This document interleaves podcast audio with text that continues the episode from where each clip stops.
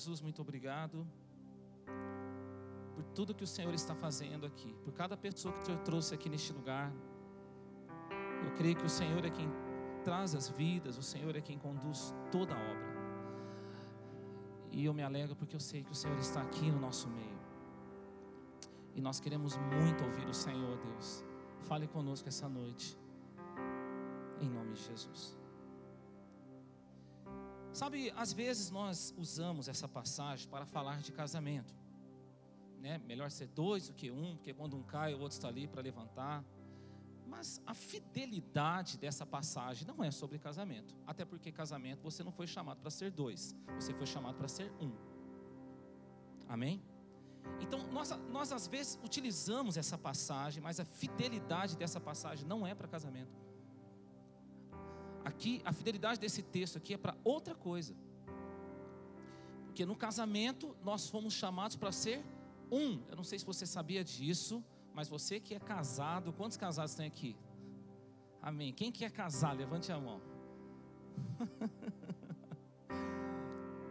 Jesus faz milagre, você vai casar.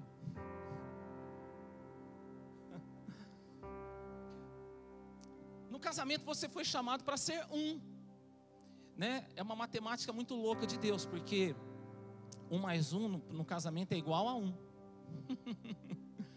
porque você tem que entender que no casamento você vai, vai ter que renunciar muito de você, e essa pessoa que está casada com você vai ter que renunciar muito dela, e aí os dois se tornam um.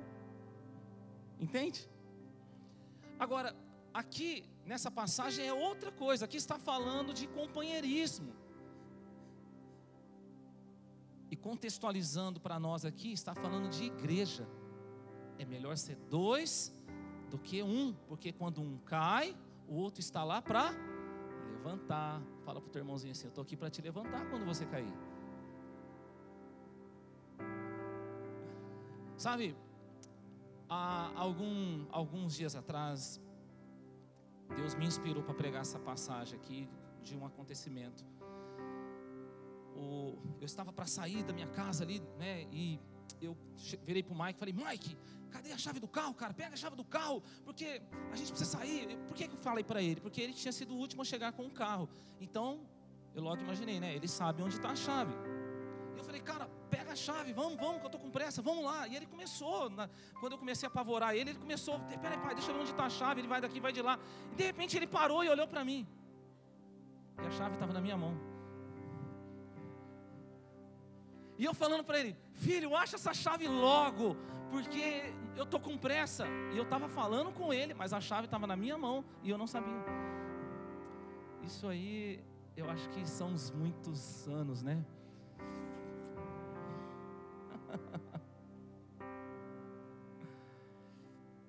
e Deus falou algo para mim. Está comigo aqui nessa palavra? Existem muitas pessoas que estão correndo atrás, estão desesperadas atrás de coisas que Deus já te deu, já está com você. Você está muitas vezes desesperado atrás de coisas, ah, eu preciso, nossa, como que eu preciso disso na minha vida? Já está com você, está na hora de você não correr atrás mais, mas tomar posse do que Deus já te deu. E viver pela fé o que Deus já deu para você isso que nós temos que viver como igreja, porque igreja é isso. Às vezes aquilo que você não está vendo, que Deus já te deu, alguém Deus vai usar para mostrar para você, mas você tem que estar nesse contexto igreja. Porque vai ter ali um homem, uma mulher de Deus que ao olhar para você, muitas vezes vai falar a você coisas que você não está vendo que já estão sobre a sua vida, coisas que Deus já te deu. Às vezes você está em busca de uma cura, de um milagre, de uma restauração. E às vezes você fala, Deus, quando isso vai acontecer na minha vida? Você não consegue enxergar em você, na sua vida, algo que essa pessoa, que é a igreja, consegue enxergar e vai mostrar para você. Ei, para, não fica desesperado, já está sobre você, Deus já te deu, toma posse, viva pela fé. Isso é igreja. Melhor ser dois do que um, quando um cai, o outro vai lá e levanta. Você pode dar um glória a Deus aqui nessa noite?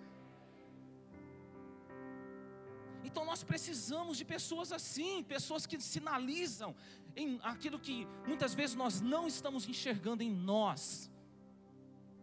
Por isso que nós não podemos caminhar sozinho. Você não nasceu de novo para caminhar sozinho. Quantos aqui já nasceram, nasceram de novo em Cristo Jesus?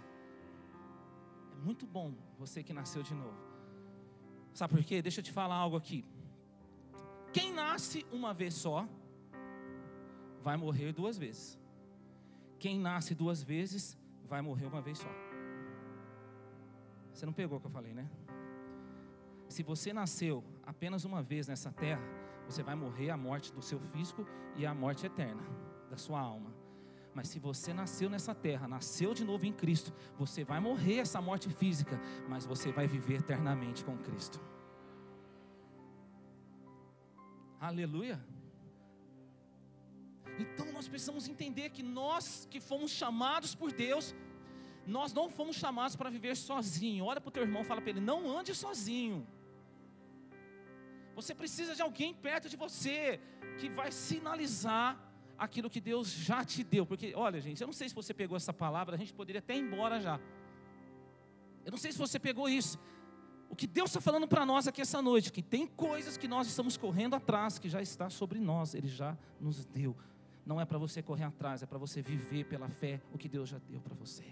Toma posse, se posicione, viva pela fé o que Deus já te deu. Então eu queria pregar para você essa noite sobre isso. Quem são essas pessoas? Como é que eu encontro essas pessoas? Ou talvez ser essa pessoa na vida de alguém que eu possa ajudar, né? Alguém que eu possa ajudar, ou alguém que possa me ajudar. Eu quero dar duas chaves para você poder sinalizar aí, né? Encontrar essas pessoas, ou ser essas pessoas, ou ser essa pessoa. Evangelho de João, capítulo 2, versículo 1. Aqui está a primeira chave para nós. Olha só o que diz. Três dias depois, houve um casamento em Caná da Galileia. E a mãe de Jesus estava ali. Jesus e seus discípulos também foram convidados para o casamento. E tendo acabado o vinho, a mãe de Jesus lhe disse: Eles não têm mais vinho. Jesus respondeu: Mulher, que tenho eu contigo? A minha hora ainda não chegou. Então sua mãe disse aos atendentes: Fazei tudo o que ele vos disser. Ela baixou a bola aqui, né, gente? Ficou pianinho. Perto dali havia seis talhas de pedras usados para as purificações dos judeus. E em cada um cabia entre 80 e 120 litros. Jesus lhes ordenou: Enchei de água as talhas.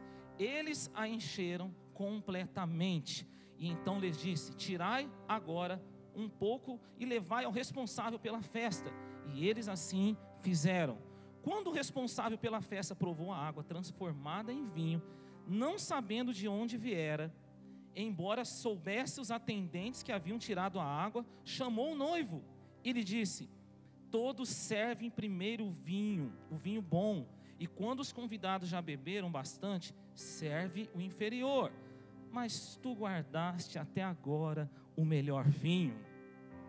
Este sinal em Caná da Galiléia foi o primeiro que Jesus fez. Ele manifestou a sua glória e seus discípulos creram nele. Você pode dizer amém. Primeiro milagre que Jesus realizou no seu ministério foi um casamento. Que coisa linda, né? Deus tem milagre para o seu casamento aqui essa noite. Mas querido, vamos lá. Como é que a gente pode encontrar essa pessoa que vai nos ajudar, ou ser essa pessoa que vai ajudar alguém? Primeira chave para nós aqui: são pessoas que obedecem a Cristo. Amém? São pessoas que obedecem a Cristo, ou você ser essa pessoa que obedece a Cristo. Sabe, Estava tendo um casamento ali em Caná da Galiléia. O casamento dos judeus dura cerca de uma semana. No meio do casamento, acabou o vinho. Foi um erro de cálculo. Um erro de cálculo. Aconteceu algo ali. E Jesus, graças a Deus, estava naquele casamento. E aquilo que ia se tornar uma tragédia se tornou um grande milagre. Agora, o que, que acontece? Jesus, a gente sabe desse milagre que aconteceu ali, que ele transformou a água em vinho. Amém? Você está comigo aqui? Agora preste atenção: para que esse milagre pudesse acontecer, Jesus ele contou com a cooperação daqueles serventes que estavam ali para encher aquelas talhas de água para que pudesse acontecer um milagre. Amém, gente? Agora, antes da gente prosseguir aqui, alguém sabe o nome desses serventes? Ninguém. a Bíblia não fala. Guarda isso que eu estou te falando aqui. Mas Jesus contou com eles para aquele milagre. E aqueles homens ajudaram naquele momento do milagre, eles estavam em obediência a Jesus e algo aconteceu. A água se transformou em vinho. O vinho na Bíblia simboliza a alegria. Pode ser que tenha alguma área da sua vida que está faltando vinho talvez área sentimental, talvez área conjugal, área ministerial, área financeira, não sei. Talvez em alguma área da sua vida está faltando vinho, está faltando alegria. E aí você vai precisar da ajuda de alguém que Deus vai usar para que você venha viver esse milagre nessa área da sua vida. Agora, qual é a ajuda que você precisa? Quem é a pessoa que você precisa? É aquela pessoa que está em obediência a Cristo se você tem recebido ajuda de pessoas que não está em obediência a Cristo, não é ajuda. Essa pessoa está sendo, não está sendo usada por Deus, ela está sendo usada por, outro, por outra pessoa. E ela está atrapalhando o que Deus tem para você. Sabe, deixa eu melhorar isso para você aqui. Algum tempo atrás, eu, eu ajudo uma pessoa financeiramente. Pode ficar tranquilo que não é daqui Serra Negra, amém, gente? O que eu vou contar aqui. E essa pessoa chegou para mim e falou: Olha, mas Fulano de Tal tem me ajudado mais que você. Eu falei para ela assim: Mas Fulano de Tal deve para meio mundo, e eu não devo para ninguém, e sou fiel a Deus, e a minha ajuda está sendo verdadeira. Para eu te ajudar, eu não estou deixando outra pessoa prejudicada. Essa é a verdadeira ajuda. Quando eu ajudo você sem prejudicar outra pessoa. Você pode dar um glória a Deus aí? Se você está ajudando uma pessoa e você está prejudicando outra pessoa para ajudar essa pessoa, você não está ajudando. Então, esse tipo de pessoa não é uma pessoa que está ajudando você, ela está prejudicando você. Ah, pastor, fulano de tal me ajudou. Quem é essa pessoa? Ela está em obediência a Cristo? Não, não está. A ajuda que ela dá para você custa o sangue de alguém então ela está te prejudicando. Assim emocionalmente também. Posso pregar aqui, igreja? Emocionalmente também, às vezes está lá, né? A pessoa está mal, é, seja homem ou mulher, está mal emocionalmente, porque foi abandonado ou foi abandonado. Aí chega lá, né? A mulher tá, foi abandonada. Aí chega o homem que é casado. Eu vim aqui te ajudar. Que ajuda é essa? Ajuda que prejudica a esposa dele? Porque traição não é só sexo, não é quando você abre a sua intimidade para alguém. Tem gente que acha que hoje é, é pelo é, falar com uma pessoa no WhatsApp não é traição, é traição. Então o que, que acontece? Você está prejudicando alguém para ajudar aquela pessoa, que na verdade você não está ajudando, você está prejudicando ela também. Mas tem um caminho mais excelente para nós aqui. Eu posso ouvir um glória a Deus? Deus quer levantar pessoas que estão em obediência a Ele para ajudar você. Pode ter certeza que tem pessoas que Deus tem levantado e tem pessoas nessa casa que Deus vai levantar para ajudar você. Pessoas que estão em obediência a Jesus Cristo. Essa é a verdadeira ajuda. Aqueles homens eles estavam ali obedecendo Jesus. Jesus falou para eles. Quando a, quando a mãe de Jesus fala, Jesus acabou o vinho, o que, que ele fala para a mãe dele? Ó, oh, mulher, não tem nada com você. Deixando bem claro para você o que Jesus estava falando ali, ele estava falando como Deus. Ó, aqui quem manda sou eu, não é você. Quem faz a diferença aqui sou eu. Eu vim fazer a vontade do meu pai. Aí a mulher, opa, a mãe dele fala, opa, pera, então tá bom. Gente, faz tudo o que ele está mandando. Está entendendo? Aqueles serventes começaram em obediência a Jesus. E aí, eles ajudaram verdadeiramente naquele casamento. Aleluia. E veio um vinho novo. Quantos querem um vinho novo aqui? Dão glória a Deus. Deus tem vinho novo para você. Olha para essa pessoa que está do seu lado e fala: Deus tem vinho novo para você. Agora, a ajuda que aqueles homens deram, você precisa entender que tem algo para nós aqui. Eles encheram aquelas talhas de água. água na Bíblia sempre simbolizou a palavra de Deus. Querido, quando uma pessoa está em obediência a Cristo, ela vai ser usada por Deus para encher você da palavra de Deus. Ela vai encher você da água, da palavra de Deus. E os milagres que vão acontecer na sua vida, eles vão ser resultado de você estar vivendo uma vida na palavra de Deus. É uma milagres que acontece conforme a palavra de Deus, não é conforme pensamentos de homem, mas é conforme a palavra de Deus, porque Jesus disse: passará céus e terra, mas a minha palavra não passará. Todo milagre que você acha que é milagre, que aconteceu na sua vida, que veio sem a palavra de Deus, uma hora isso vai desabar. Mas aquilo que vem da palavra de Deus, pode vir vento, pode vir tempestade, pode acontecer o que for, vai permanecer, porque veio pela palavra de Deus. E você começa a viver uma vida até mais tranquila. Você sabe assim, pode, pode, pode ventar, pode vir tribulação, pode vir tempestade, porque a minha vida está firmada na palavra de Deus. Passará céus e terra, mas a minha palavra não passará, diz o Senhor. Amém? Então é essa pessoa. Você está começando a visualizar quem é essa pessoa que vai te ajudar? É aquela pessoa que é cheia da palavra de Deus. Amém? É aquela pessoa que ela não é aquela pessoa que só sabe a palavra de Deus, mas pratica a palavra de Deus.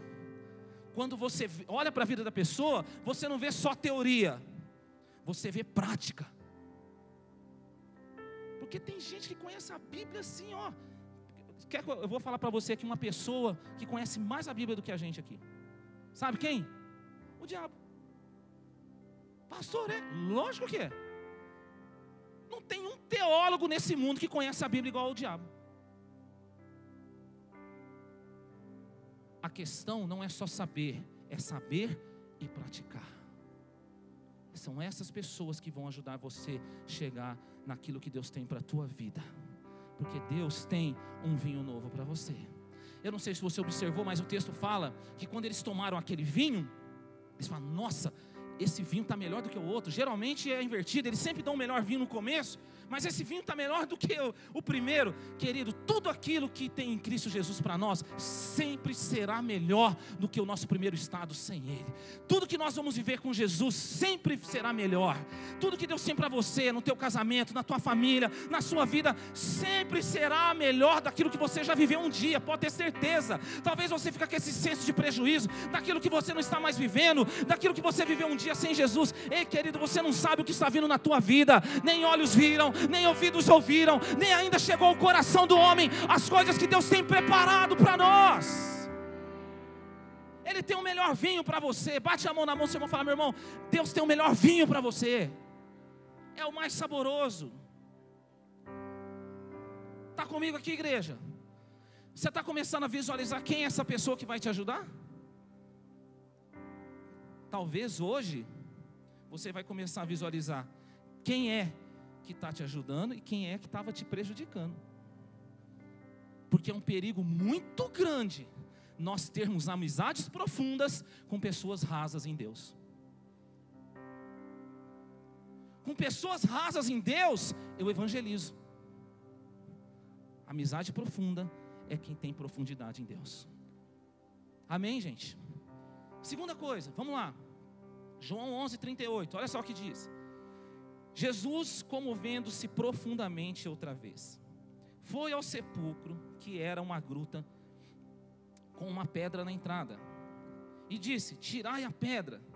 Então Marta, irmã do morto, disse: Senhor, ele já cheira mal, porque já quatro dias. Veja que ela frisa isso, já é o quarto dia. Jesus lhe respondeu: não te disse que se creres verás a glória de Deus? Então tiraram a pedra. E Jesus, levantando os olhos ao céu, disse: Pai, graças te dou porque me ouvistes.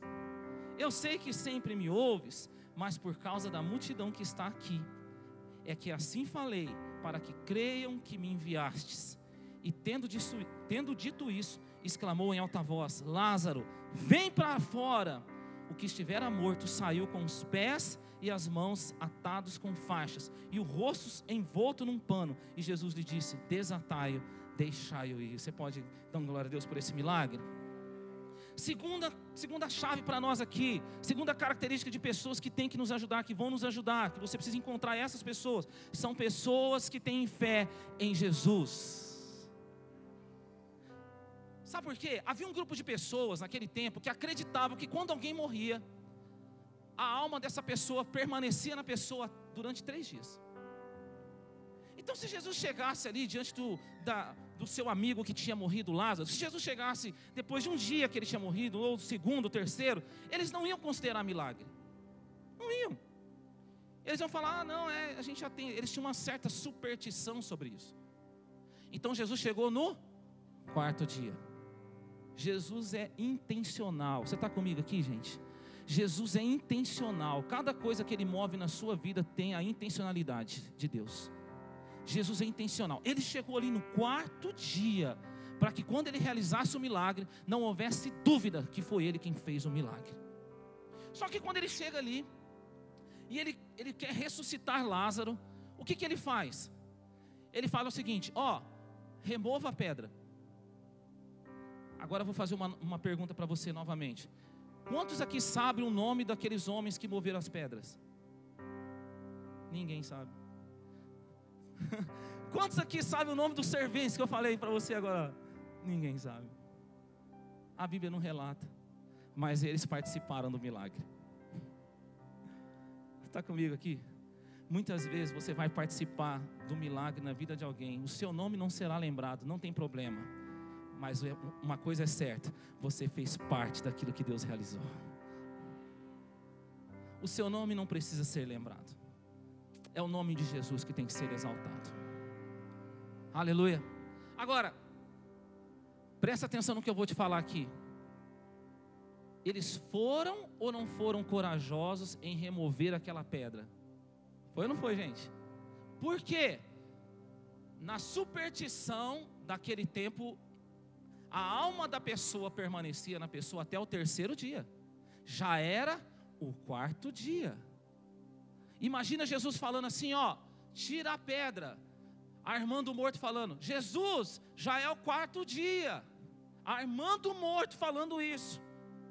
Imagina os, os carinha, um olhando para o outro assim, eu fico, eu fico imaginando, né? Um olhando para o outro, vamos lá, né? Jesus falou, vamos remover. Irmão, você acha que não passou isso na cabeça dele? Se a gente remover essa pedra aqui e não acontecer nada, e não acontecer nada, nós vamos pagar um mico.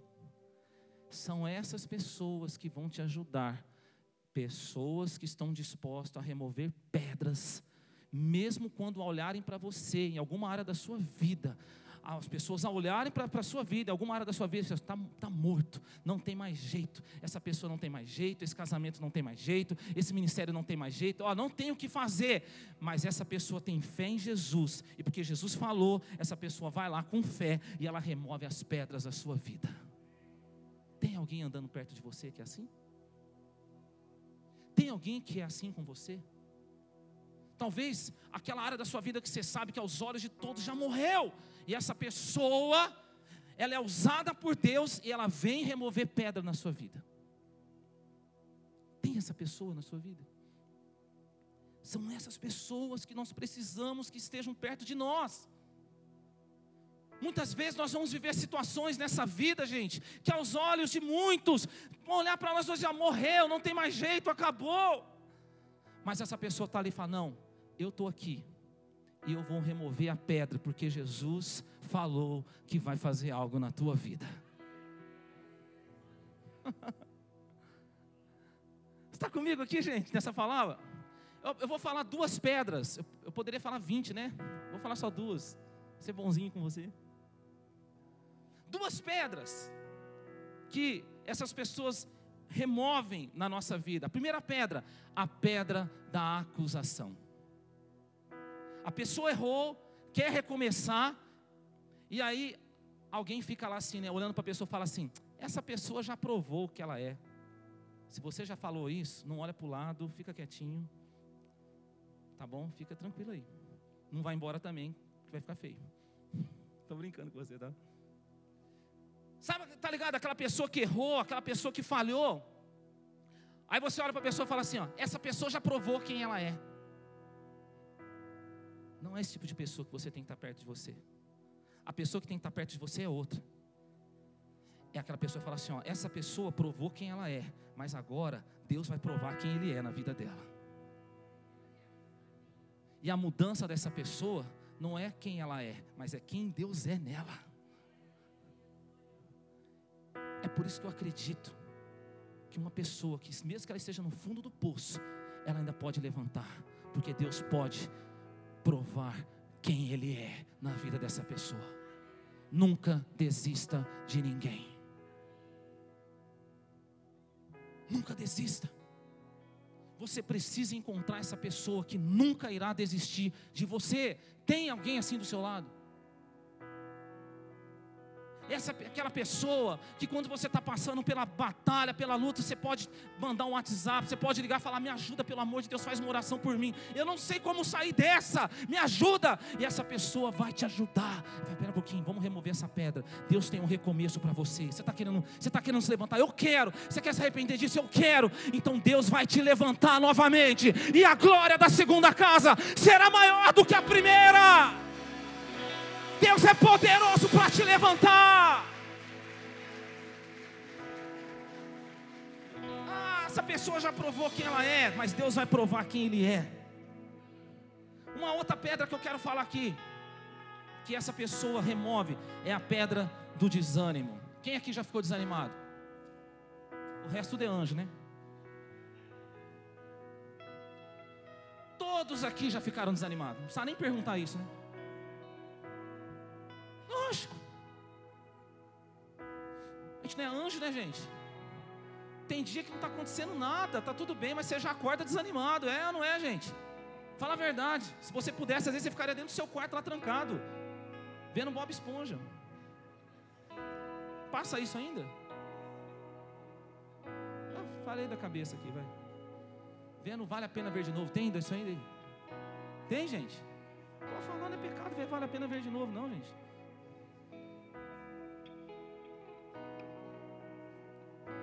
Você precisa daquela pessoa que remove a pedra do desânimo na tua vida. Porque a pessoa que está desanimada, ela fala assim: ó, ah, eu já tentei tantas coisas na minha vida. Olha, eu já tentei tantas coisas no meu casamento. Eu já tentei tantas coisas no meu ministério. Eu já tentei tantas coisas na minha vida profissional. A pessoa que vai remover a pedra na sua vida, ela vai falar para você: ó, você, você tentou tantas, mas não todas. Você não pegou essa chave. Você tentou tantas coisas, mas não todas as coisas. E pode ser que o seu milagre esteja na sua próxima tentativa. Você tentou tantas coisas, mas você não tentou ainda todas. É assim que a gente anima. Você pode falar para essa pessoa do seu falar, você pode ter tentado tantas coisas, mas você ainda não tentou todas. Aleluia!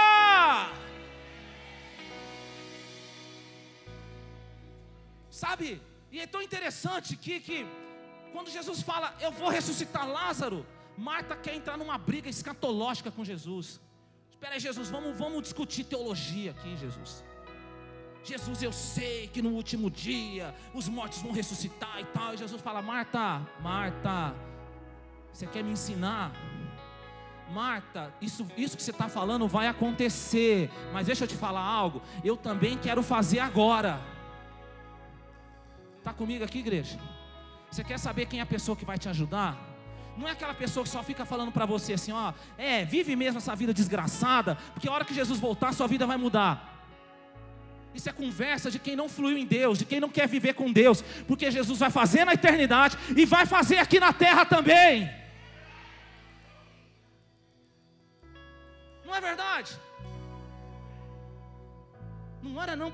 Curar, porque Deus tem eternidade. Pergunta para essa pessoa se ela toma remédio. Você não quer oração de cura, então por que você toma remédio para ser curado? Está vendo como é que é hipocrisia, irmão? Lógico que nós vamos ter luta nessa terra, mas Jesus prometeu que Ele estaria conosco todos os dias.